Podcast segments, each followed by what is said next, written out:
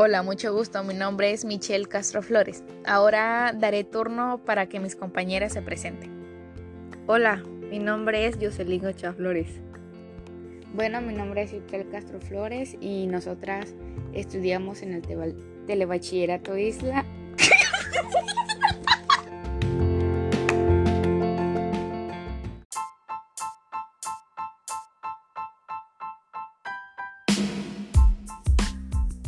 Hola, eh, mucho gusto. Mi nombre es Michelle Castro Flores. Ahora daré turno para que mis compañeras se presenten. Hola, mi nombre es Jocelyn Ochoa Flores. Y bueno, mi nombre es Itzel Castro Flores y nosotros estudiamos en el TEBAEP Isla y cursamos el tercer semestre Grupo A. Hoy hablaremos sobre la independencia de México. Itzel, dinos qué es la independencia de México. Bueno, la independencia de México fue una consecuencia de un proceso político y social resuelto con las armas, que esta puso fin al dominio español en la mayor parte del territorio de Nueva España.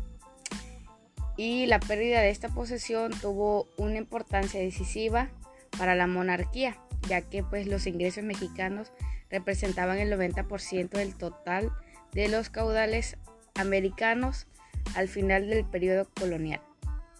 Bien, Itzel. Eh, Jocelyn, ¿tú tienes algo para decirnos?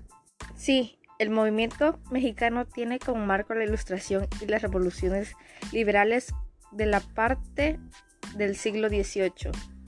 Por esa época, la élite ilustrada comenzaba a reflexionar acerca de las relaciones entre la España peninsular y el resto del imperio. Los cambios en la estructura social y política derivados en las reformas borbónicas, a los que se sumó una profunda crisis económica en Nueva España. También generaron un malestar entre algunos segmentos de la población.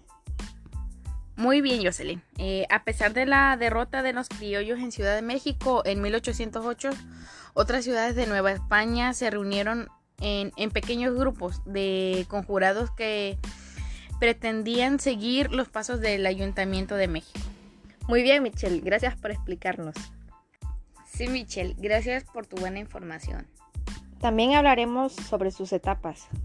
A partir de 1810, el movimiento independista pasó por varias etapas. A partir de 1810, el movimiento independista pasó por varias etapas, pues los sucesivos líderes fueron puestos en prisión o ejecutados por las fuerzas leales en España. ¡Qué interesante! Sí, Jocelyn, qué punto muy interesante, ¿eh? La iniciación de la independencia se desarrolló entre los años 1810 y 1811.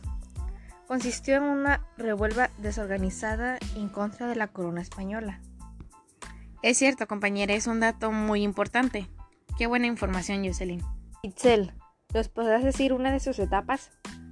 Sí, claro, Jocelyn, con gusto. Bueno, la primera etapa es la iniciación. Esta etapa comienza en septiembre del año 1810 y termina en julio de 1817. Es un periodo de gran insatisfacción general que responde a unas causas internas como lo es la corrupción y el maltrato a los indígenas. La segunda etapa es la organización y definición. Mm, pues esta etapa tiene como lugar entre el mes de julio de 1811 y en diciembre de 1815. Inicia con la captura de los primeros caudillos y se caracteriza por ser un intento de independencia de organización. Se trata de una etapa de organización constitucional, pero también operativa.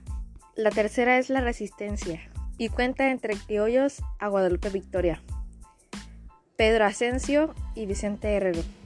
Se desarrolló entre diciembre del año 1815 y febrero de 1821.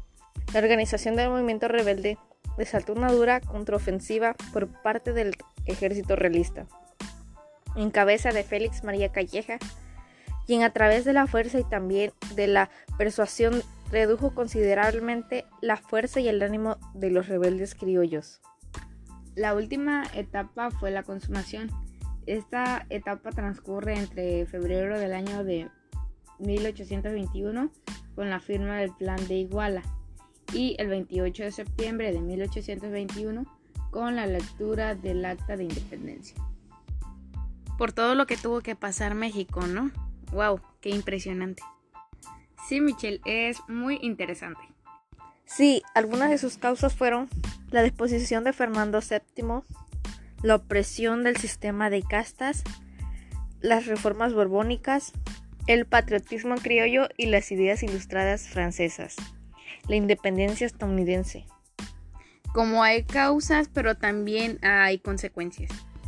Bueno, una de las causas fue la abolición de la esclavitud, los impuestos y el papel sellado. Otra fue el fin de la sociedad de castas. También fue la guerra de México y de Estados Unidos. Y por último fue también la frustración de las esperanzas de la repartición de la riqueza. Qué buen tema, excelente. Así es, yo sé, eh, muchas cosas aprendidas y nos llevamos muchos conocimientos sobre este tema. Y bueno, esto ha sido todo. Espero les haya agradado este tema. Y bueno, nos despedimos. Saludos. Hasta pronto.